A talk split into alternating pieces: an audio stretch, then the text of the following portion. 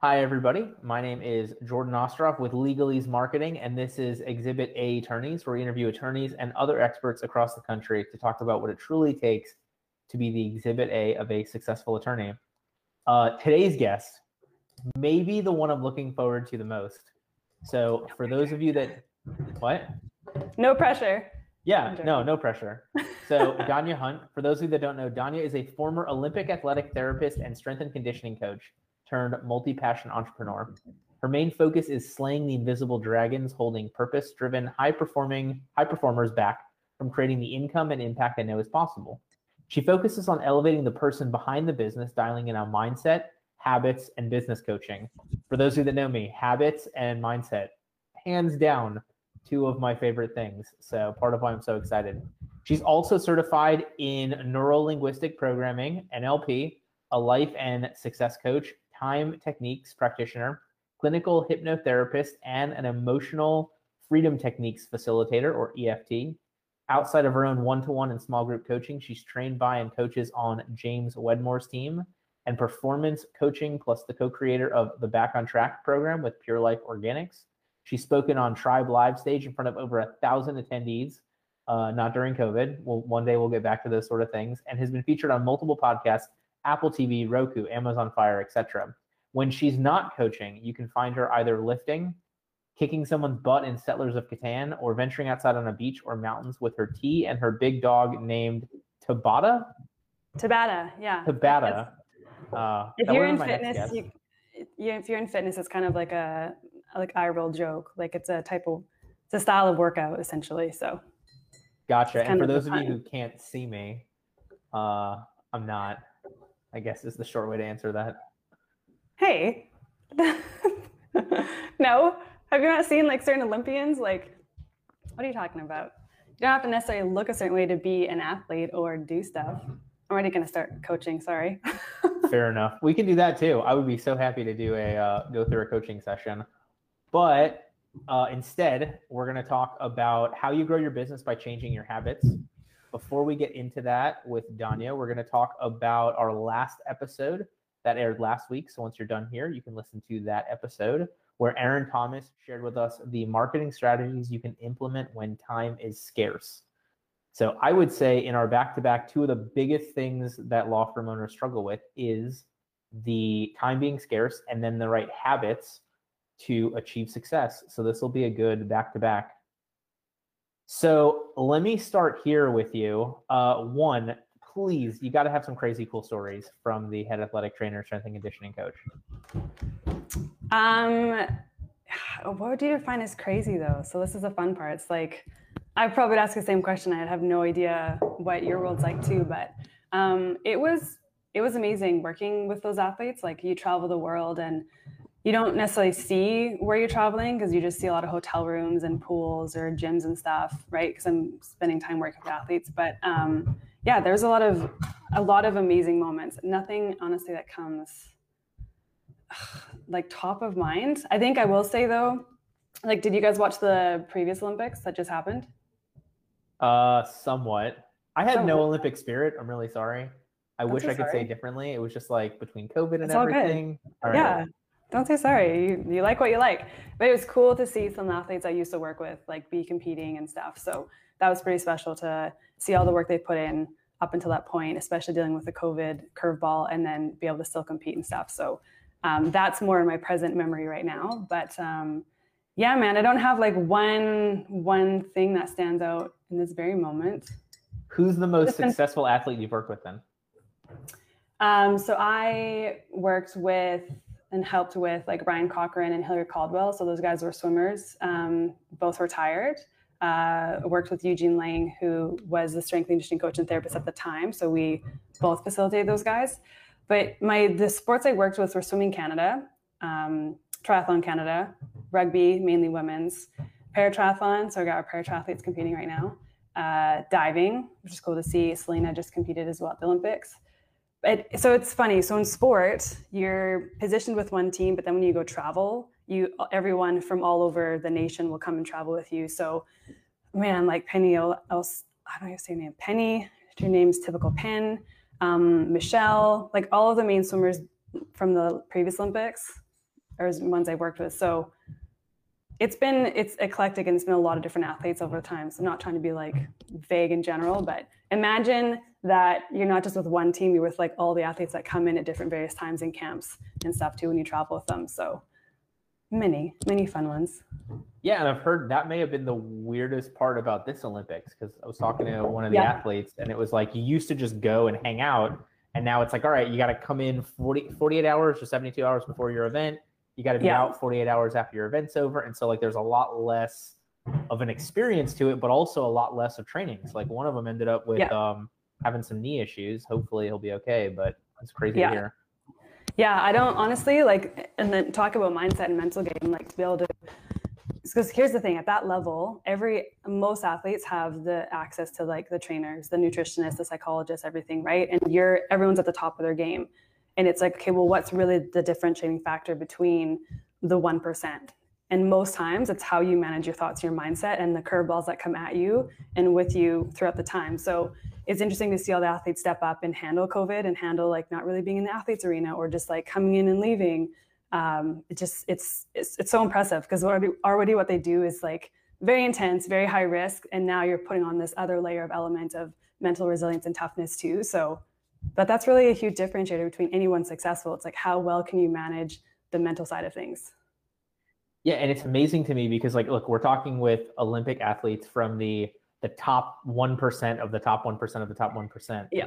And then obviously when you transition over into business owners and you're dealing with the top 1% of the top 1% of the top 1% of business, you've got to see a ton of overlap in a weird and interesting way. So many. And you know what? I didn't actually realize how many, but like really to be a high performer, everyone has foundational thoughts or habits or processes in place, right? So like overcoming fear of failure and being able to handle setbacks and stuff, and resiliency and commitment, dedication. So many of those things, no matter what arena you're in, whether it's sports or business, or no matter what your niche or domain is, you have to have certain qualities and mental skills and abilities to be able to ride the highs and lows of everything. So it was a very natural transition. I still do that through Pure Life, which is the fun part, but primarily them working with entrepreneurs or high performers and pivoting, it's all mainly tackling the mindset stuff. So that's really what I find makes a true difference. Because here's the thing, most of us know what to do. Like, is that fair to say? If we think about health or fitness or marketing or in business or, you know, whether to delegate or hire someone, most of us know a general idea of what to do, but it's in those times of what's actually preventing you from doing it. So let's say you have a step-by-step plan of marketing or hiring someone or running a launch process. Most times what doesn't get in people's way is actually the plan itself, but the application of it. And so it's like, what's preventing you from actually applying what you know to do or following through the plan? So that's where I got really curious. So my background's mainly in like physical injuries and health and injuries. Sorry, I said it twice. But you start dealing with people who aren't in that space and you give them a step-by-step plan. And it's like, here, follow this from A to Z, right? And they still won't do it. And you're like, what is that? What's preventing you from actually just executing the plan and applying what you know? And so that's what really got me interested in the mindset piece, because I'm like, there's something I'm missing here that I can't quite put my finger on. And it's all the subconscious stuff, the beliefs, the invisible dragons, as I like to call them, because it's like, wait a second, like, you know, you need to do this, but then it's like this feeling of stopping or not actually going through and executing what you know you need to do. So yeah, it's been super like fascinating. And one of the things that you touched on in that I really want to highlight for everybody is you talked about, you know, solving problems and overcoming adversity. Like that is going to be a consistent thing the whole way through. Nothing that we were talking about is going to make life easy. It's going to make it easier or make it easier to overcome problems. I've been reading The Subtle Art of Not Giving an F, and they talk about, and I love the thing, it's like, it's not that you don't want to have problems to solve. It's that you want to solve the problems that you have fun solving. And I think that's a huge component of things that we need to make sure we explain to more and more attorneys. It will not be perfect, but we want to get you lined up in focusing on the problems that you get enjoyment out of.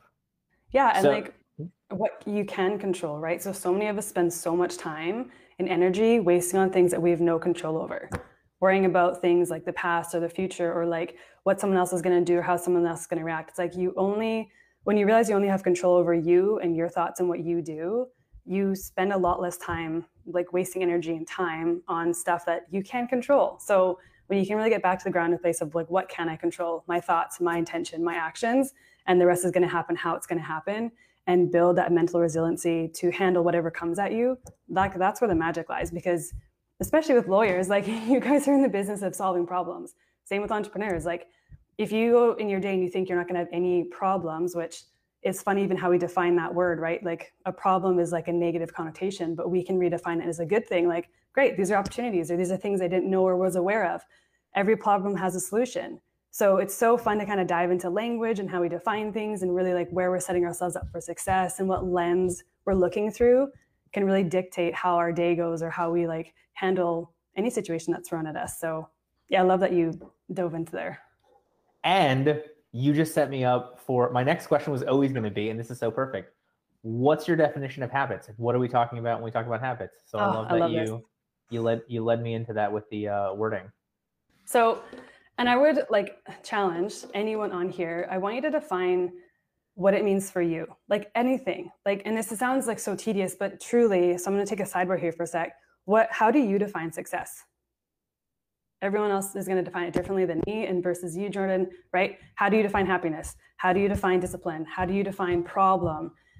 Our definitions like create our realities, right? So it's like with anything, not even just the word habit, but look at how you're defining accomplishment, success, happiness for you, and ask yourself, does this work for me? Is this my definition, or is this something that someone else has or created and I'm just taking on and like kind of going like a bag in the wind?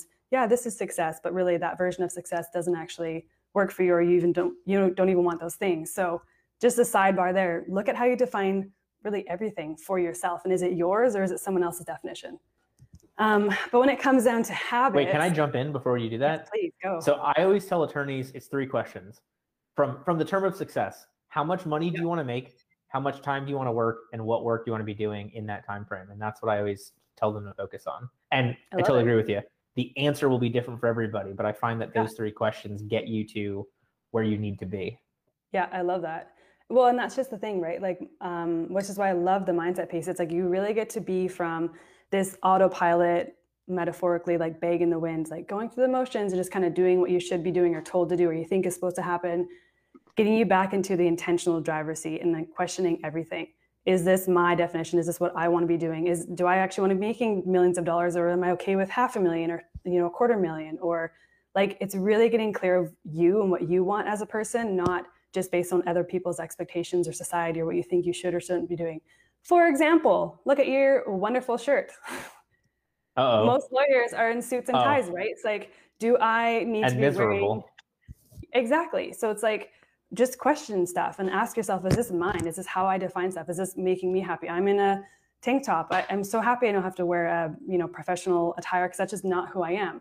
But I've created a space where I can be who I am and what I want to do, right? Based on my own definition. So I love that you're wearing a Hawaiian shirt, because it's like, do most lawyers wear Hawaiian shirts? Probably not, right? Not saying you have to, but that's obviously what you love to do and how you are comfortable. So it's like, great, you've defined that for yourself. So, okay, back to the habit. The fun thing is everything is a habit. Like, everything is a habit. Your thoughts are a habit. Your ways of being are a habit. What you do or don't do are habits. Everything is a habit. And so the fun thing is, habits are created in the brain to keep you efficient. I want everyone to think of like through that lens. So when you do something a certain amount of times, your brain doesn't know subconsciously if it's good or bad. It just recognizes that, oh, Danya's done this a certain amount of times, repeating it around the same time of day or whatever, right? This must be important to her for her survival. So I'm going to make sure that I create this a habit. I'm going to take this off of her plate so she doesn't have to think about it subconsciously or consciously anymore, and make it into this efficient auto program habit. Okay. The reason I'm going even if it's sitting on the couch for 5 hours a day watching Netflix, your body is still going to have that same, like, this is what you need to survive. Yes. And this is so important because here's why. Your brain is not designed to make you happy. And some people can just like take that and be like, what? It's not designed to make you happy. It's designed to make you survive and keep you safe and be able to predict what's coming next based off of your past, right? So it's always pulling back from experience, and it runs these programs. So the thing is, these programs are these habits. Everything's a habit. How you think, what you do, what you don't do, They're all habits, right? Everything that it runs, it's picked up from either something you've done a number of times. It's like, oh, this is important. Or it's taken on previous programming. Like when you're a child from 0 to 7, you're just a sponge. And I used to hate when people talked about child stuff, like, oh yeah, blame your parents. It's not that though. Like when you realize how the brain works and before you're 7 years old, you have no critical factor. You're just taking on everything, every look, every comment from your coach, your teacher, your parents, your sibling, everything is being programmed from your childhood, right? And then it keeps being programmed as you go through life until you stop and start questioning those programs. And I'll loop this back in a sec, but it's so important to realize this because so many of us are like, oh, this is a good habit, this is a bad habit. Your brain doesn't know that. Your brain just goes, you've done this a number of times, or you've picked this up a number of times. This is important for survival, even though, yes, you're like consciously eating bags of chips and watching Netflix is for my survival. Consciously, you know that, but subconsciously, your body doesn't know that. Just like, this is a program, let's take it off your plate, make you more efficient, and just run this in the background. For example, can you imagine if you had to like remember how to breathe and blink and do your heart rate and, you know, like think consciously of tying your shoes or brushing your teeth? We know that those things are all very automatic and easy to do, right? Those are just habits. You've done them enough times, your brain's like, boom, great. If you had to consciously relearn how to brush your teeth every time, how much time and energy would that be wasting? A crap ton, right? So your body's brain's job is to take things off your plate so you can focus on like the 5%. So now, that's so interesting because leading into this, like I always thought habits are what you do subconsciously, but it sounds like it's that and more. Yep, totally. Okay. Yep. And where this is like kind of revolutionary for people or like, oh, because we're mean to each other, like we're mean to ourselves. Let's just be honest. Everyone's mean to, like, we're way hard on ourselves than we need to be. It's, I don't know. You're not an old white dude. We're pretty good on ourselves. It's true. Sorry, that was a terrible joke. No, that's fine. I just like cut you off too. Sorry. So we are hard on ourselves, right? We're like, we are mean to ourselves or like we're like critical of ourselves. We make ourselves feel guilty all the time. But I want to try and separate the meaning and attachment to just like, think of your brain as like, it's running a program. It's separate from you. And if you can disassociate from it, even better. You can like, you can name it something different. You can name it something whatever, like a funny name or something you don't like to just remind yourself, this is not me. This is just my brain running its stuff. And when you say disassociate yourself from it, are you talking about disassociating yourself from your feelings, from your thoughts, from your brain, from your thoughts? Okay. Yeah, thoughts. I know I've opened up like a lot of loops, but I promise they're like all going to come back. I'm opening loops on purpose, but okay. So disassociate from your thoughts, because here's the thing. We talked about this before, right, Jordan? You are not your thoughts. You're the observer and thinker of your thoughts. And like, if you can just sit there and hold that one for a second, everyone, like you're not your thoughts. You're the thinker and observer of your thoughts. You have like 80,000 plus thoughts a day. Majority of them, 80+% are negative and old thoughts. So hold on, I'm opening loops, but I'll close all of them. Yeah, no, go for it. When you can recognize that you're not your thoughts, you're just an observer. And every thought you have doesn't have to be true, or you don't have to mean anything. You can just observe and like let it go, right? That's powerful in itself. But when you realize that thoughts, and you can disassociate yourself from your thoughts, almost just like it's another person, it can help take the meaning and intention or sting out of certain things of thoughts, like you suck or you failed or I can't believe you said this, whatever. You can just say, cool, thanks for the thought, and just let it kind of go on by as if it's like a cloud passing by. But what most people do is they think they have to believe every thought that they have, and they attach meaning and attach onto every thought. And it's so powerful when you recognize you're not your thoughts, you're the observer of your thoughts. You don't have to believe every thought that you have. You can choose where you place your attention. So where this is important, I'm gonna almost close this whole loop, is thoughts. We have so many of them a day, like 80,000+ thoughts a day. Most of them are negative, most of them are from our past and repeating old stuff. Right? That's not very helpful in creating future stuff if we're just repeating past stuff. But subconsciously, thoughts come before our emotions, or if you don't like that word, use state, how you feel, right? So thoughts come before emotions or your state, which becomes before your behavior and your actions or your habits, right? And that comes before your results. So when you can understand that's how things work, right? No matter who you are, you're always going to have subconscious thoughts going on. They're going to come before you how you feel. And based on how you feel, your state, you're going to choose to do or not do certain things, which is going to give you results or not give you certain results, right? But you, as a conscious person, right, that's what separates us from everything, is being conscious. You get to choose where you place your attention.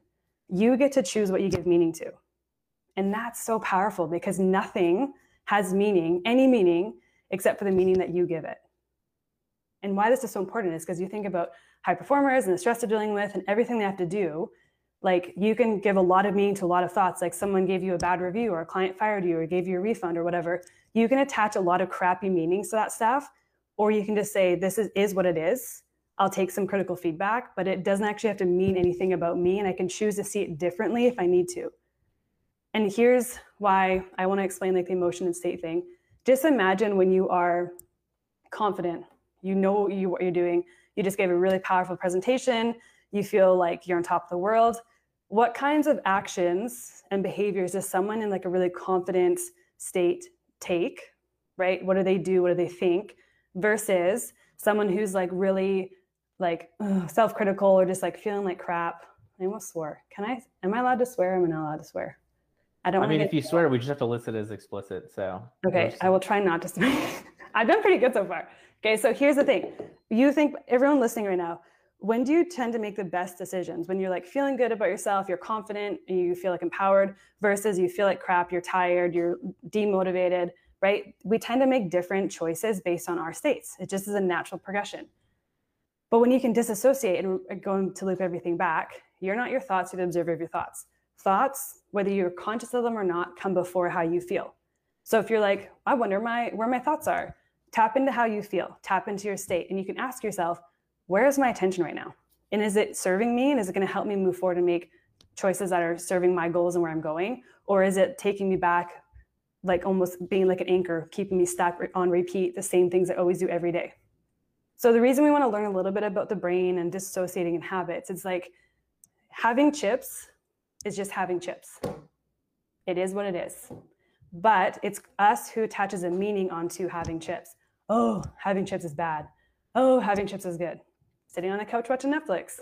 Oh, that's bad. Oh, that's good. No. It just is what it is. And we as conscious beings are attaching meanings onto everything, right? So when you can understand habits, they're keeping the brain efficient. And you can understand and you can disassociate from your thoughts, and you're not all of your thoughts that you think. And you can consciously choose where to place your attention and energy. And you can choose a new thought, one that better serves you. You will likely take different actions and behaviors, which gets you different results. Yeah, maybe. I think I'm there with you. So here's my question then. Yeah, because I love, and we're going through this. I got a 3.5-year-old, so we're totally going through this from the they're not so good foods and bad foods. Like I'm feeling what you're putting out. I'm picking up what you're putting down. So from the standpoint of habits, do we have good habits and bad habits, or do we just have habits that get us closer to our success or farther away from whatever our expected outcome is? Totally. And I'll throw it back on you. Nothing has any meaning except for the meaning you give it. So if for yourself, if you feel like labeling something good or bad or right or wrong is empowering for you, great. But if it's not, and it makes you feel like crap, then let's change the language around it, because your brain subconscious doesn't know if it's good or bad. It's just going to run the program, right? It's just there, whatever you're doing over time, it's going to say, oh, she needs this to survive and stay safe. I'm going to take this as a habit. So if you look at your behaviors and you look at your goals, are they getting you closer to your goals or are they not? And if they're not, then we need to reevaluate the habits that we're creating, recognizing that your brain's just trying to do its job. It's not, you're not a bad person if you can't follow through in your habits. And I wanna say this too. So whoever's listening, when we're trying to create a new habit, remember you have all your previous years in hardwiring you're going against. Like that's a lot of time and a lot of repetitions, like millions of repetitions. If I was to tell you, okay, I want you to try brushing your teeth with your non-dominant hand tomorrow.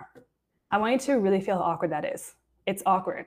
And you would suck. No, because I brush my teeth and I have my phone in my dominant hand the whole time, right? Is that not how? There you go. Then switch it. So if you're go the other way, I can't say that. It's like left-handed. I am left-handed. No. Then switch it so it's not in your hand that you use often, right? So whatever hand you use for brushing your teeth, most times you use your other hand. Nice try, Jordan. Well, I like the concept of like trying to write your name or trying to write your shopping list with your other hand. Yeah. Like that for me, I have terrible handwriting right-handed, but like left-handed, I can see how it matches my 3.5-year-old in terms of the ability to form letters. So no, I'm with you on that. Well, and it's just highlighting to you, like it takes time, like conscious repetition, but first you got to question stuff. Like first you need to have clarity and awareness of yourself, like how you define things, what are your goals, clarity there, and then evaluating your thoughts and your beliefs and your behaviors. And are those serving you and getting you towards your goals, or are they not, right? So then if they're not, then okay, what do we do? How do we set ourselves up for success to actually make these habits stick? And so then we can go and talk about like, make it obvious, make it simple, like super simple, make it fun, habit stack it with things. So habit stacking is like doing something with something else. So if you always have coffee at 6 a.m. and you want to try making a habit of journaling, you can put your journal and pen out right beside the coffee machine, make it obvious and visual, right? And say to yourself, I'm going to journal one line before my cup of coffee, right? So you can kind of, there's so many strategies around it, but regardless of the strategy, just like marketing and business, every strategy works, but not if your internal programming and hardware are like not lined up, right? So if you have beliefs about yourself, like, oh, I always fail, I never stick to my habits, I'm not healthy and you're trying to be healthy, or I'm not successful and you're trying to be successful. Like whatever our identity and beliefs are underneath everything, our filters, no matter how much conscious effort we put out there, you're never gonna make that connection. And so that's when we kind of start talking about subconscious reprogramming and really understanding, how do I change at the identity level, at my belief level, to help make it sure that I'm lined up with where I'm actually wanting to go. So is all of this really working backwards? Like it sounds like we've got to identify what our end goal is, and then we can look at, do our current habits get us closer or farther from that?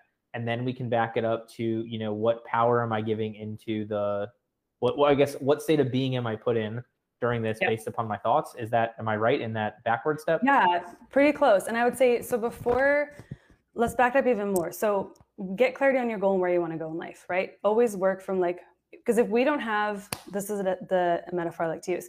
If we don't have a destination, I'm sure everyone has used some form of like Google Maps. If we don't have any destination, we might know where we're starting from, but if we don't have an address to put in, no blue lines pop up for us, right? It's just like, we can go anywhere, we can do anything, right? And your subconscious brain needs specific clarity of where it's going. So it's the more specific you can get, the more helpful you're going to be for your subconscious brain. And your brain is crazy and cool. It will start looking for those examples and finding evidence to match where you're putting your attention, right? So if anyone's bought like their car or a dog, if people don't drive, when you bought that car, did you now notice that that car suddenly was everywhere? Yes, all the time, every time. Now, was it because there was more cars? Everyone decided to buy the same car and there's a big sale? Or was it your brain and your reticular activating system trying to now, oh, Danny's now bought this car, this is important, so I'm going to point out every car that's the same as hers. It wasn't that more cars and everyone just bought that car. It was your brain. You put that attention and specific focus on your brain, and now it's going to go find evidence. I thought I was such an influencer that because I got a gray Infinity, everybody else got one too. Everyone's like, Jordan, I need that shirt. I need that Hawaiian shirt. There we go. Yeah, but it's your brain. So you can, when you learn about your brain and how it works, you can use your brain as a weapon and for your advantage. But what's happening is most people are just like, aren't aware of it. It's not your fault, but it's just kind of going through the motions and you're frustrated and you're stuck. Like, I want to be here consciously and I'm efforting and putting all this like conscious effort in. But if you're not aligning your beliefs, your identity, your habits towards that, you're never going to get there.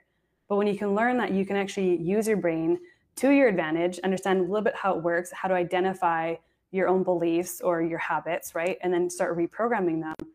Bob's your uncle. I don't know who came up with that saying. Like, why is that a saying? Bob's your uncle. Somebody who had Bob as an uncle. I don't have an uncle named Bob though. Like, I'm like, what is that saying? Anyways, yeah. Did. Well, so that's the... Back to your thing real quick. So what I would do is I want you to, whatever your goal is, I want you to ask questions like, what do I believe to be true about myself and this goal? So let's say it's about business. Business stays open when you make money. Okay, so I want you to ask yourself your beliefs about money. What did you hear growing up as a kid? Money's hard to come by. Money's evil. Money's greedy. Money's this. Like whatever your stories and beliefs are about money, because it's super important to identify what your subconscious beliefs are about money, because if you don't learn to change and shift those to better serving beliefs of someone who is successful and has lots of money, you're never going to be able to consciously effort your way there, right? You're always going to end up self-sabotaging in some capacity, not on purpose, but you're always going to come back to your own belief level, your own kind of thermostat of where you're currently at. And if we want to jump levels in business or health, we need to really evaluate, what are my current beliefs about people, money, health, the world? And are those beliefs helping me get me towards my goal, or are they keeping me stuck and preventing me from moving forward? And then so go back to the identity level. Does that part, okay, so like the one I get all the time, I want my firm to make $1 million a year. And then every follow-up question doesn't have that, like, why? I don't know, because it sounds good, whatever the answer is. But like, from that standpoint, do we need to evaluate the habits first, or do we skip over that? No. So skip over that, go to the beliefs, and then come back to an identity, then come back to recreating the habits that we can use to get the outcome of making that random number pulled out of the air. Yeah, I'm so happy you brought this up. So most people, and I'll use a gym analogy. So most people try and create change from like the doing part, habits, setting up routines, right? The doing. You think about New Year's Eve gyms. The first 3 weeks, everything's packed. Everyone's like, New Year's resolutions, I'm gonna get healthier. And they buy the shoes and they buy the gym pass and they go there. And then what happens in 3 weeks' time? They're back to their old habits, right? So most of us try and change at the environment or doing behavior level, when true change actually comes from your beliefs and your identity. So we need to look at the identity characteristics and qualities and values of someone who's already achieved that level of success in business, in health, whatever it is, relationships, doesn't matter. So what we want to do is, what is my goal? Get clarity there first. Then we need to ask ourselves, who is the version of someone who's already achieved that? What are their beliefs about money, success, business, people, right? What are their values? What are their ways of being? What is their identity? Like, what are their I am statements? So do they say like, I'm not very confident, or they're like, I'm successful, I'm confident, I'm whatever, right? So we want to look at a deeper level of the identity of someone who's already achieved that version of success. Then what we want to do is, based on the identity level, look at ourselves. Like, where are we at? Do we believe these things to be true about money, about business, about people, whatever? And if we don't, we need to start rewriting those stories of our identity and our beliefs first. And then the rest just happens, right? Because someone who values money, someone who values health, will automatically have various habits and behaviors attaining to that. So I want you to think about, it's almost like a domino effect. If we can hit the main domino and make everything change down, amazing. But what most people do is they try and just change at the action level, and they're missing like 2 or 3 levels above it, and they don't actually get that true change long-term over time. Wait, so are you saying... I should draw this out. Are you saying that the changing identity, changing mental state part of it allows you to make the habits stick, or it allows you to see what the habits need to be, or it allows you to both? Okay. Both of them for sure. And it's just like that domino effect. So when we create change at the identity level, that is the ticking domino that goes all the way, creates all the change from levels of change. So it goes identity, beliefs, characteristics, behavior, which is like habits, environment, and then your end results, right?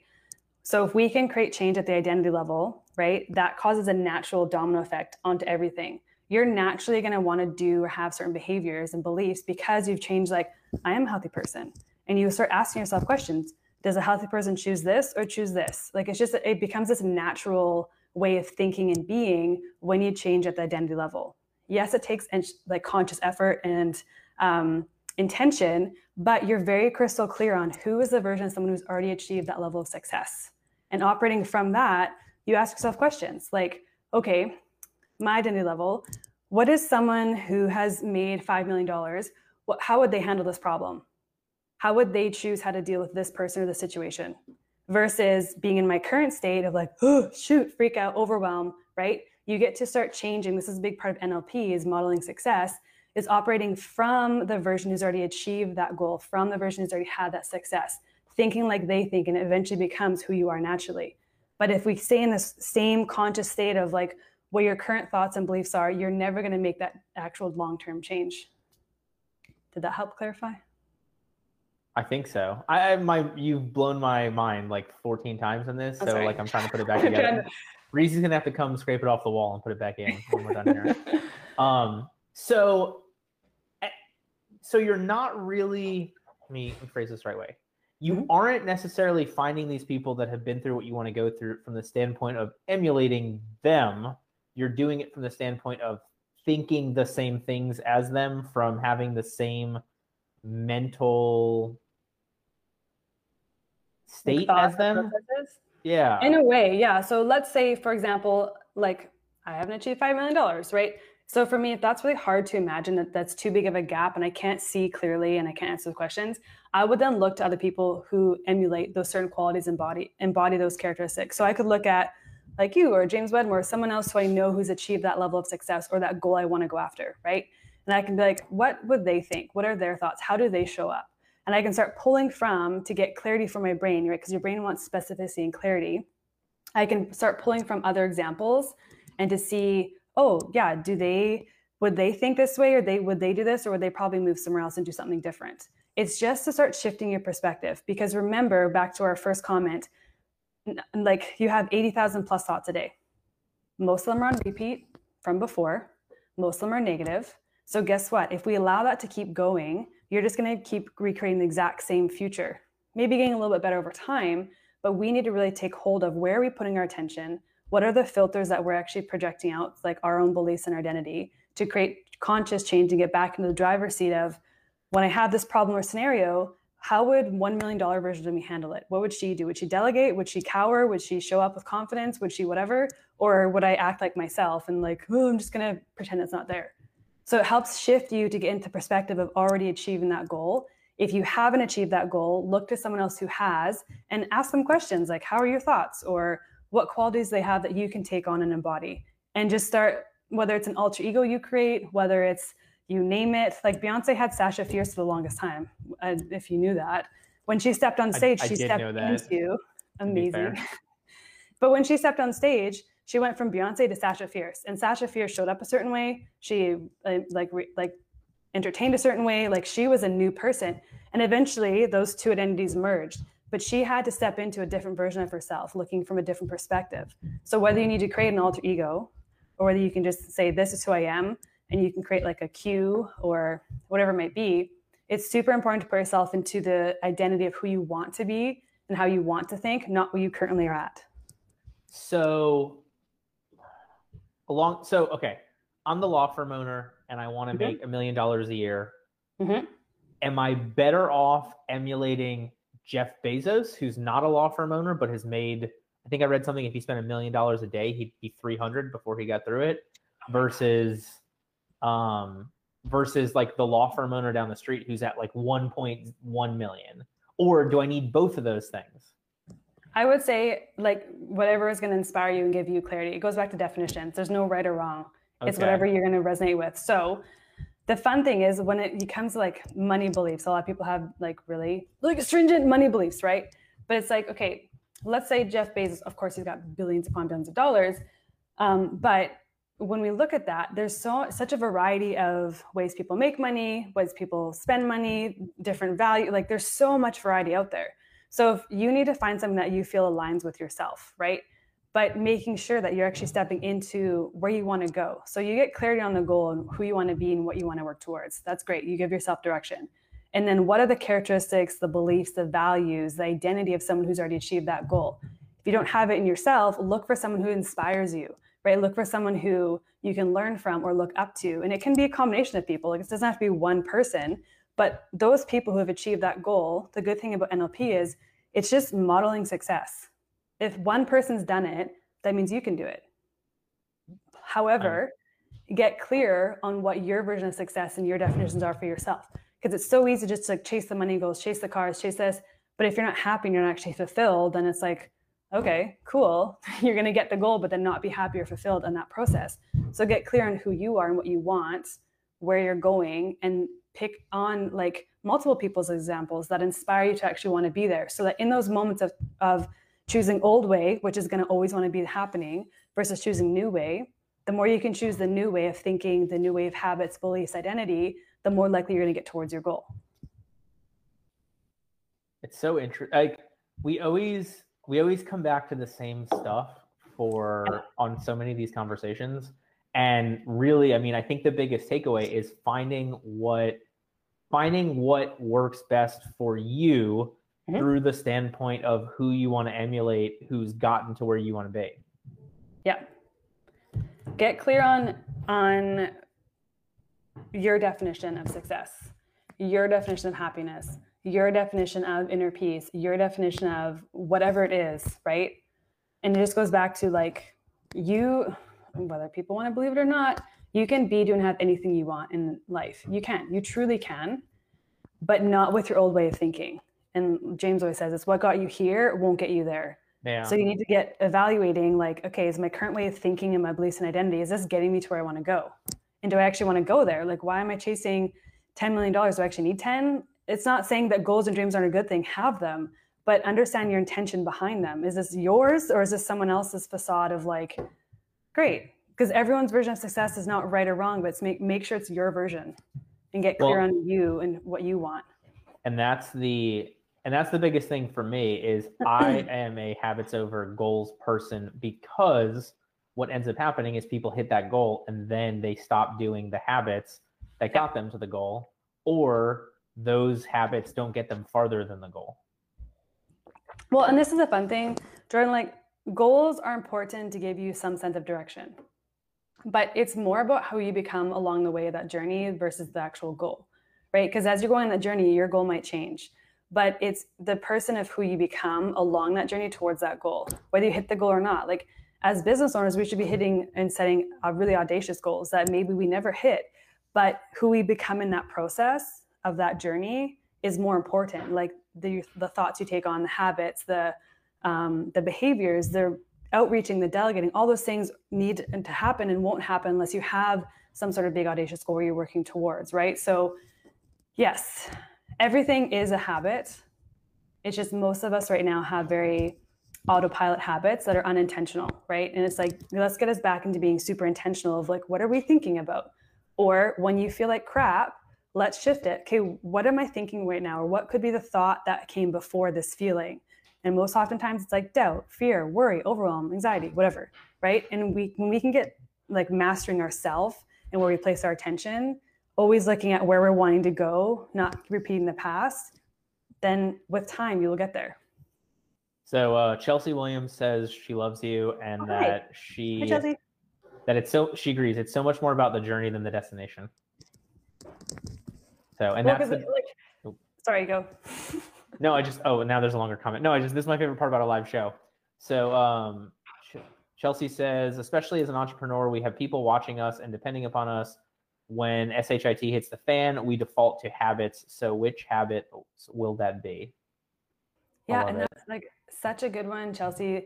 You always default to your old ways of being, especially in times of stress and chaos and crap. So you really know when you've mastered habits, when it's like, you're really tired and maybe your kid's been up all night, but you're committed to like, let's say waking up early and journaling 5 minutes and moving your body or something.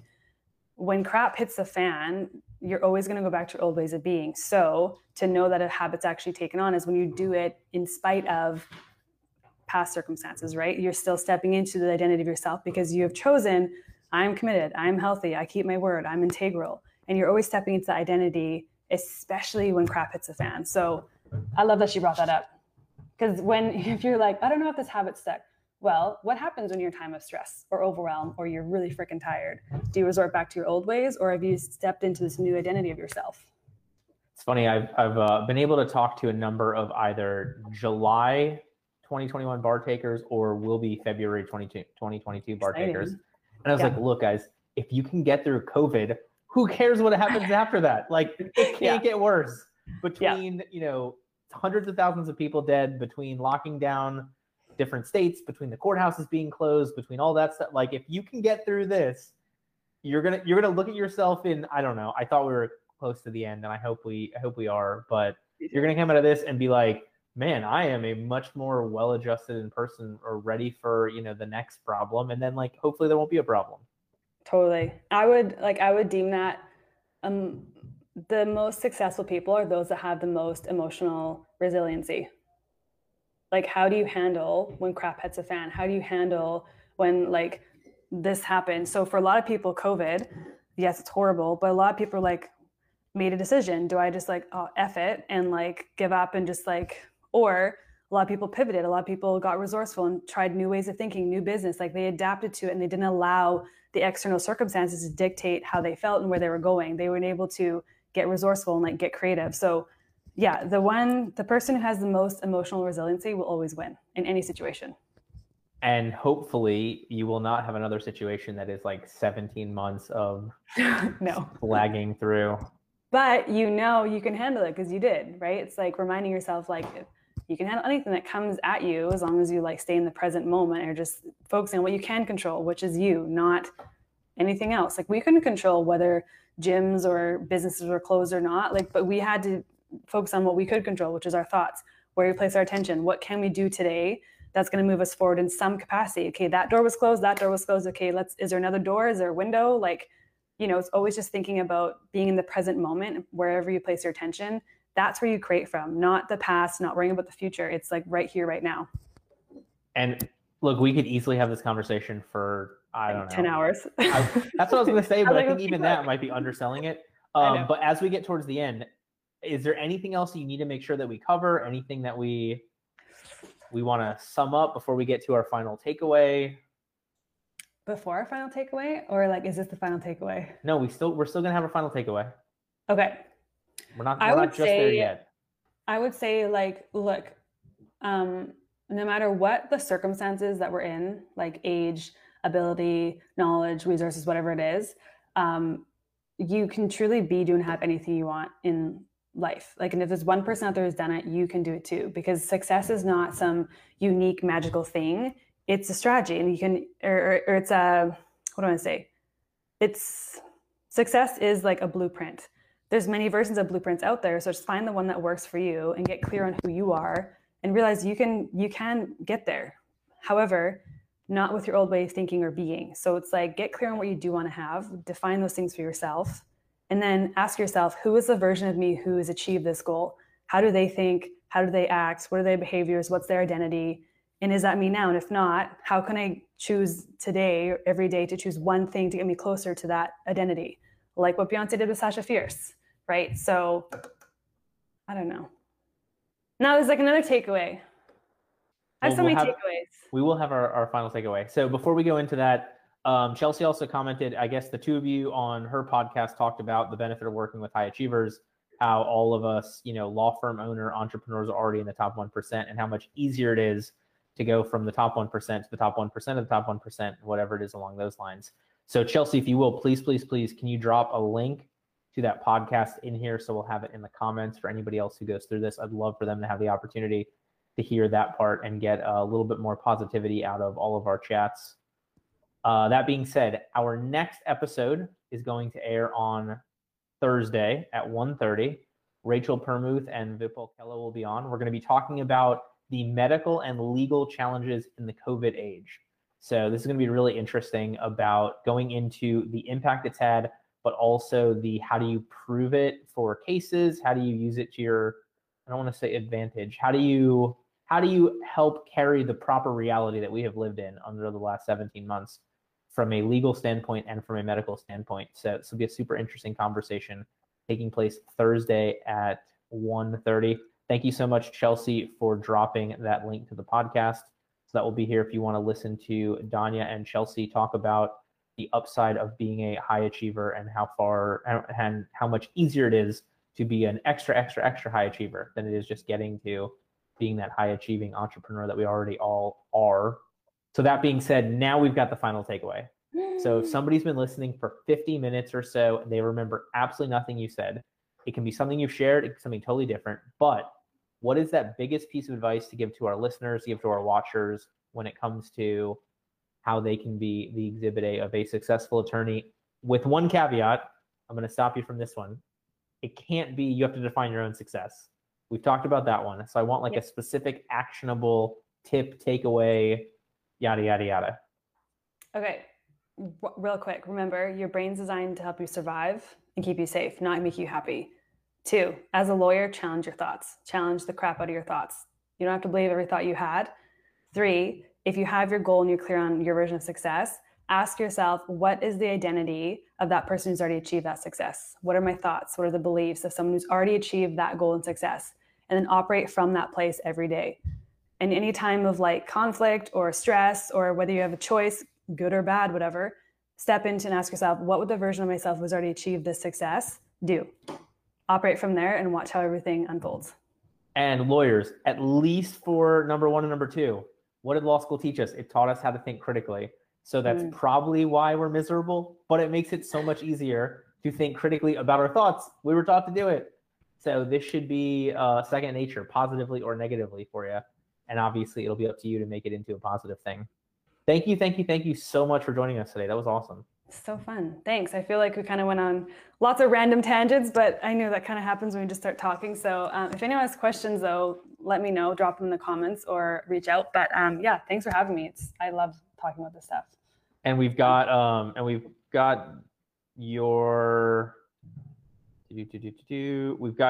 Facebook, TheraFitFusion, facebook.com/TheraFitFusion.